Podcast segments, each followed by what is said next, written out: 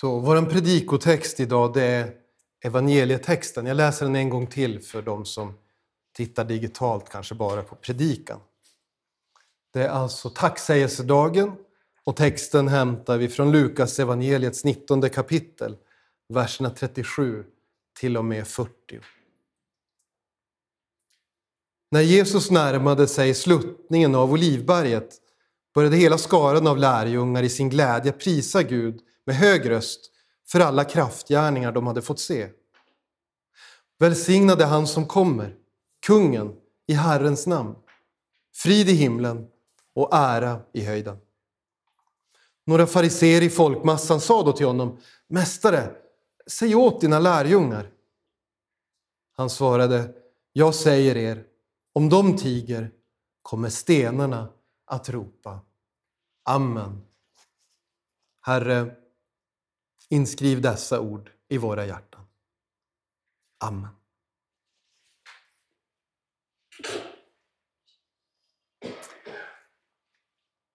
Vi har fått lära oss om budbärarens betydelse för budskapets trovärdighet. Eller hur? Alltså, om någon kommer med ett budskap, då funderar vi på vem hon eller han är. Är det här en pålitlig person?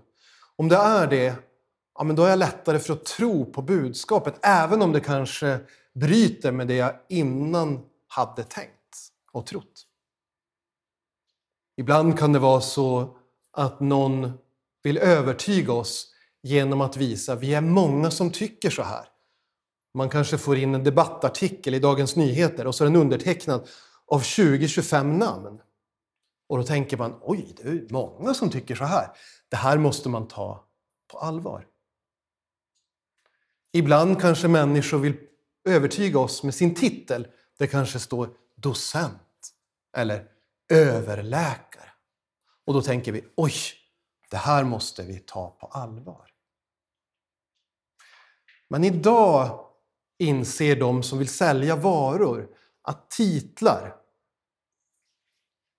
det är inte så övertygande för den stora massan.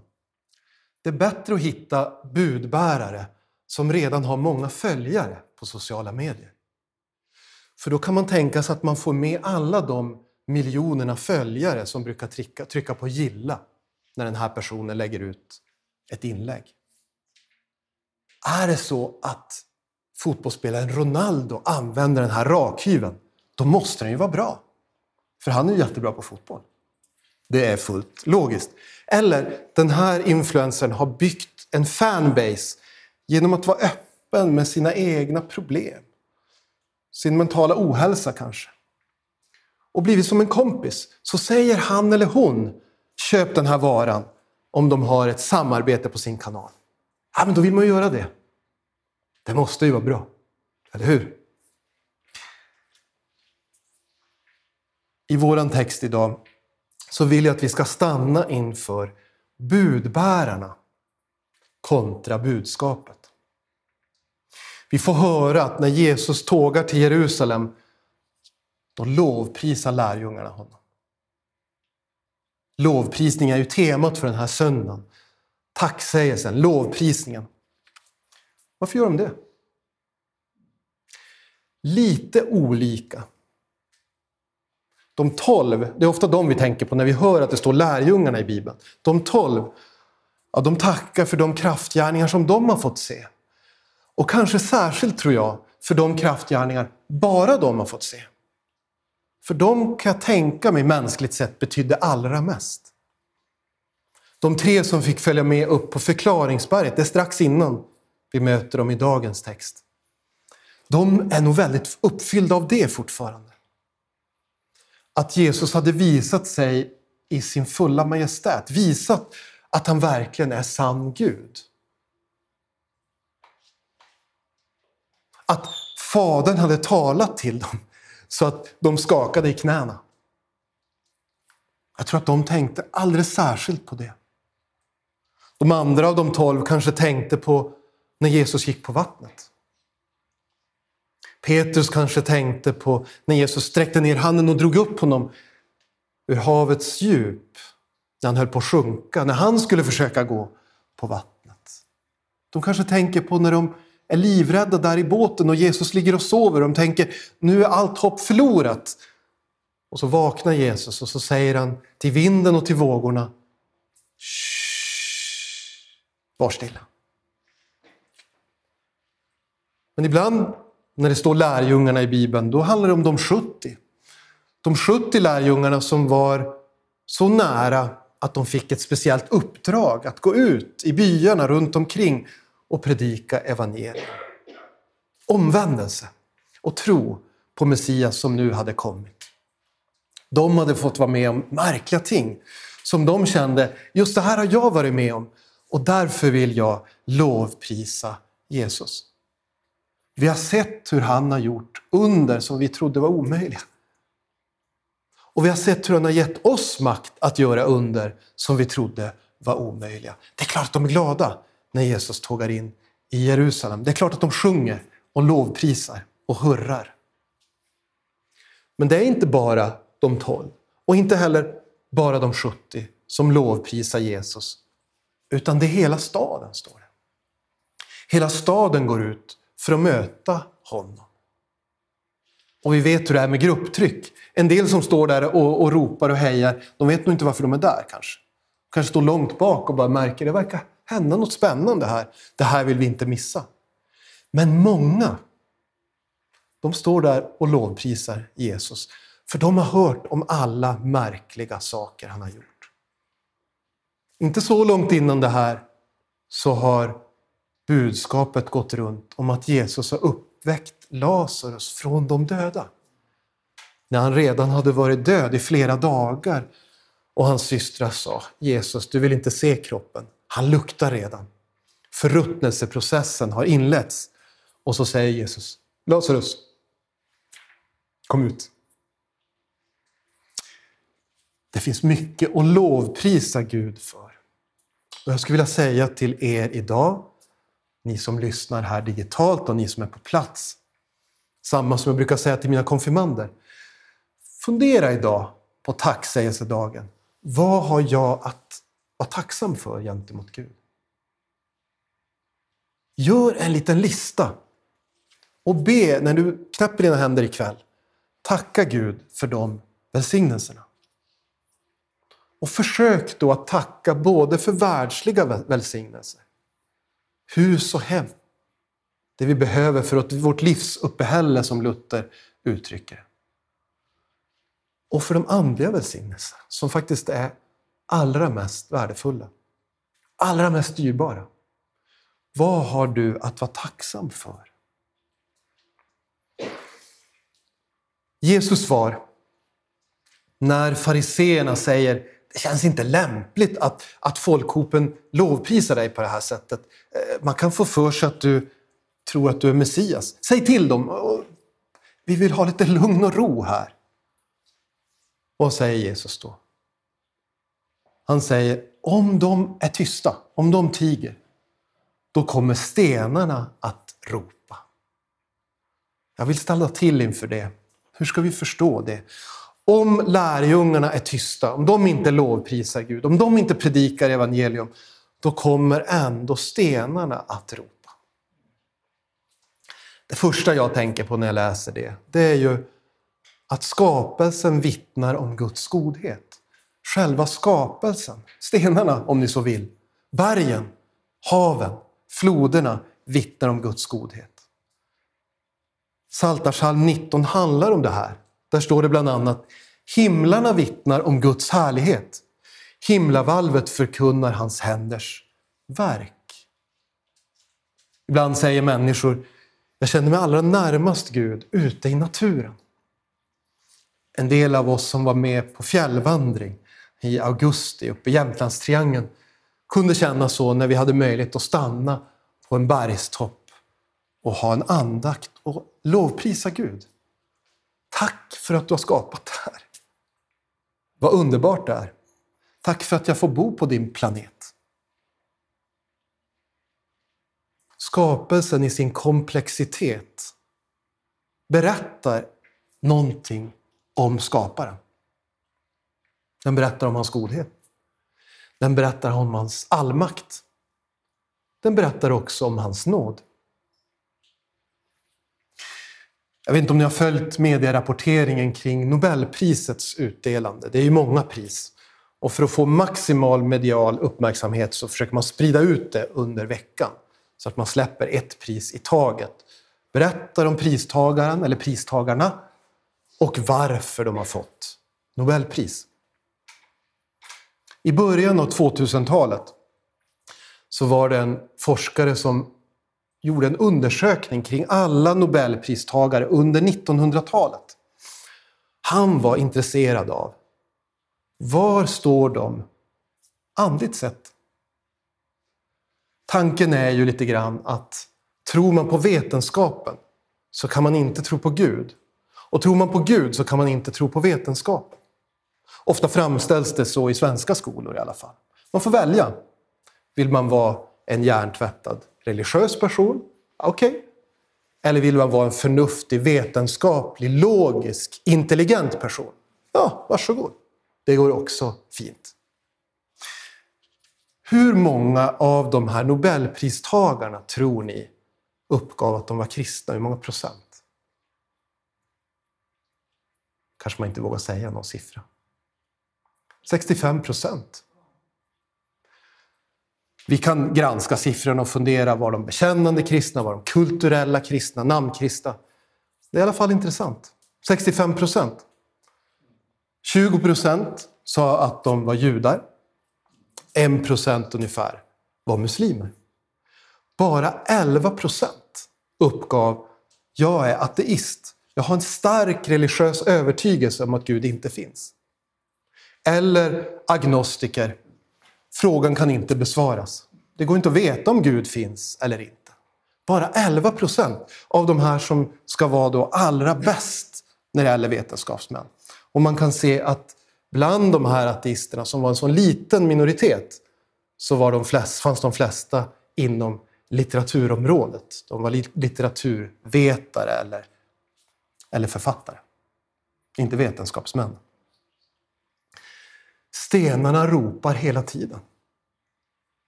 Guds skapelse ropar hela tiden och den som studerar Guds skapelse blir ofta inte alls övertygad om att allting kom till av en slump. Att ingenting skapade någonting.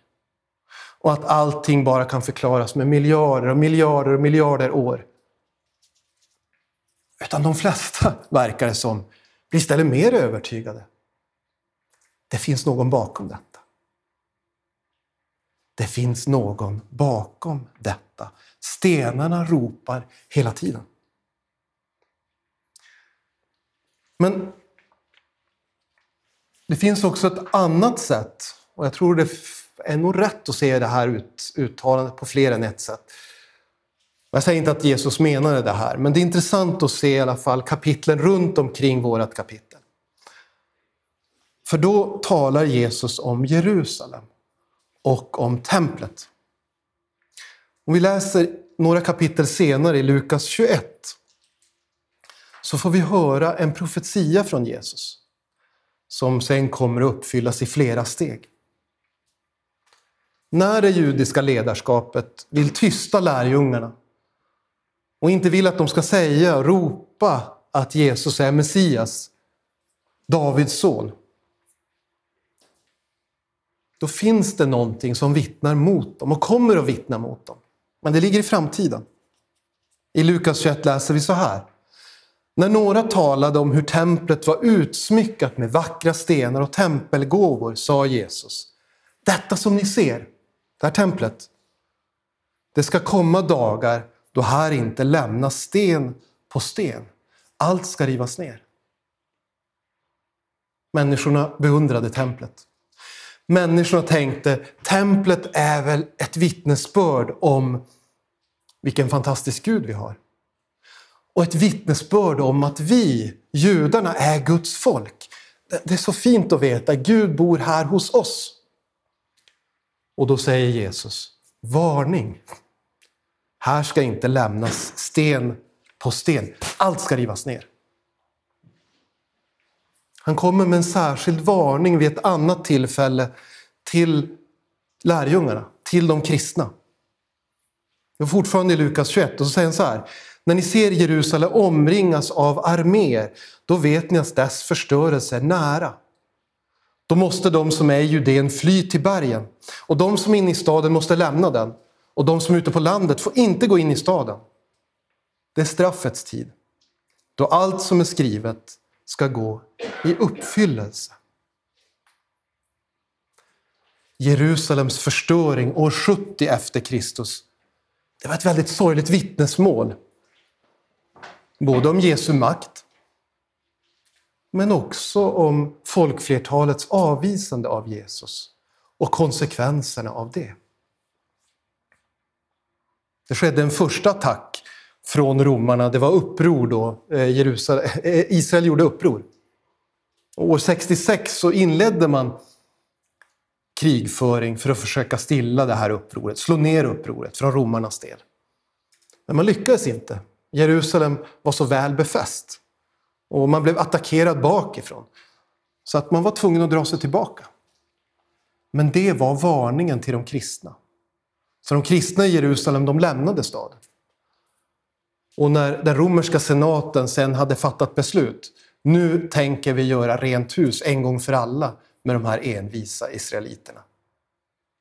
Då hade de kristna redan flytt upp i bergen.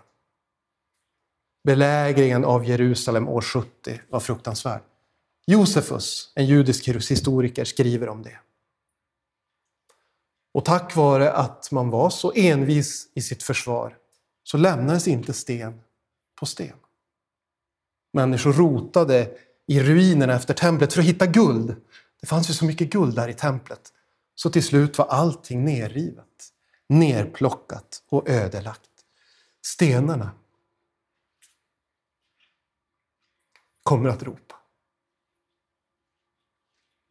Hur går det när vi avvisar Jesus och hånar honom? Men Jesu ord, stenarna kommer att ropa. Det är ju framförallt glada nyheter. Det är ett evangelium. Det är goda nyheter och det är tröst för syndare som behöver frälsning. I första Petri brev kapitel 2, då står det så här. Kom till honom, den levande stenen, förkastad av människor men utvald och dyrbar inför Gud. Och låt er själva som levande stenar byggas upp till ett andligt hus, ett heligt prästerskap som ska bära fram andliga offer som Gud tar emot med glädje genom Jesus Kristus. Jesus själv är ju den levande hörnstenen. På honom bygger kyrkan. Flera av er vet det redan, men hörnstenen skulle ange riktningen för huset. Det var väldigt viktigt att ha en hörnsten med liksom raka sidor och 90-gradig vinkel. Så att när man la nästa sten och nästa och nästa så blev det rakt. Hörnstenen angav åt vilket håll man skulle bygga. Och det var den första stenen. Precis som Jesus är våran hörnsten.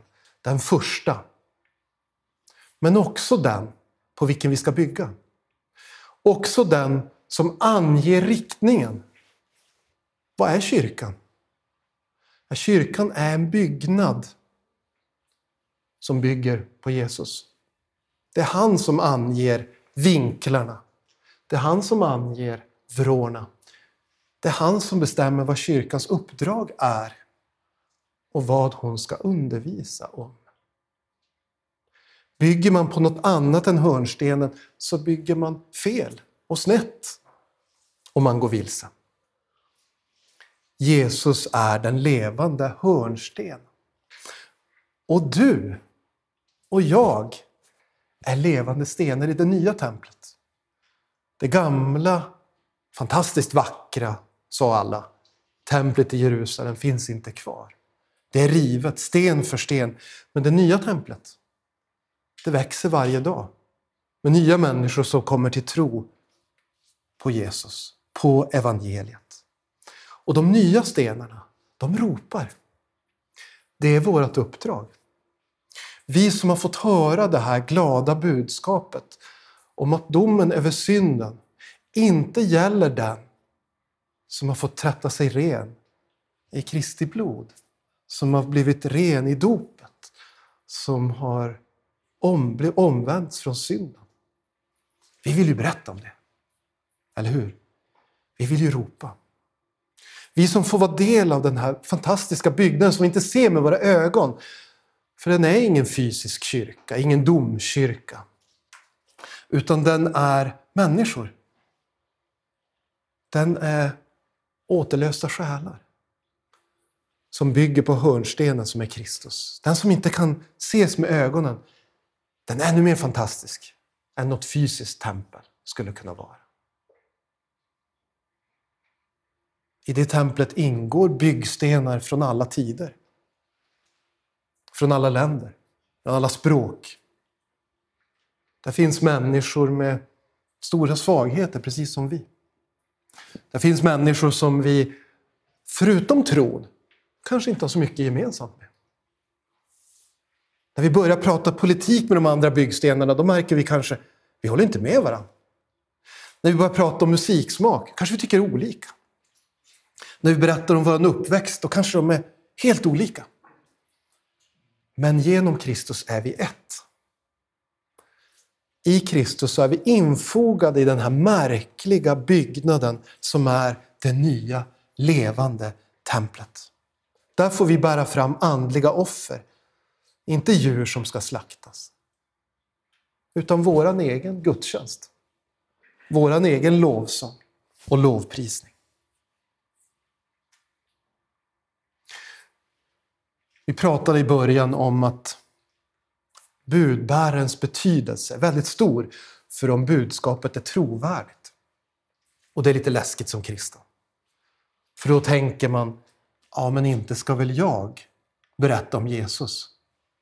Vi kanske känner som Moses, jag är ingen talare, jag kan inte tala inför folk, jag är för blyg. Eller vi kanske tänker som Jeremia, jag är för ung Eh, det, det är inte bra att jag skulle träda fram och säga någonting. Eller vi kanske känner som Petrus, jag har syndat för grovt för att vara den som talar om Jesus. Det är intressant hur Gud vänder på det. Vilka budbärare väljer han? Han väljer de som är små och de som är obetydliga, de som har mycket emot sig. Jesus går runt och väljer lärjungar som är ganska outbildade som har låg status i samhället. Han har också valt dig. Inte för att han tänker att du har så många följare på sociala medier. Inte för att han tänker att du har så vacker röst, folk kommer att vilja lyssna till dig. Utan med dina skavanker och brister så har han gjort dig till en sten i det levande templet. Stenarna kommer att ropa. Amen. Låt oss be. Käre Herre Jesus Kristus. Vi vill be dig om förlåtelse för alla de gånger vi har tigit och istället har fått vara skapelsen eller andra som har fått tala och vittna om din stora nåd och kärlek. Käre Herre, gör oss tacksamma över alla dina gåvor så att vi vill lovprisa dig, inte bara i stängda rum, utan också så att andra får höra att de levande byggstenarna ropar. Vi ber i ditt eviga namn. Amen.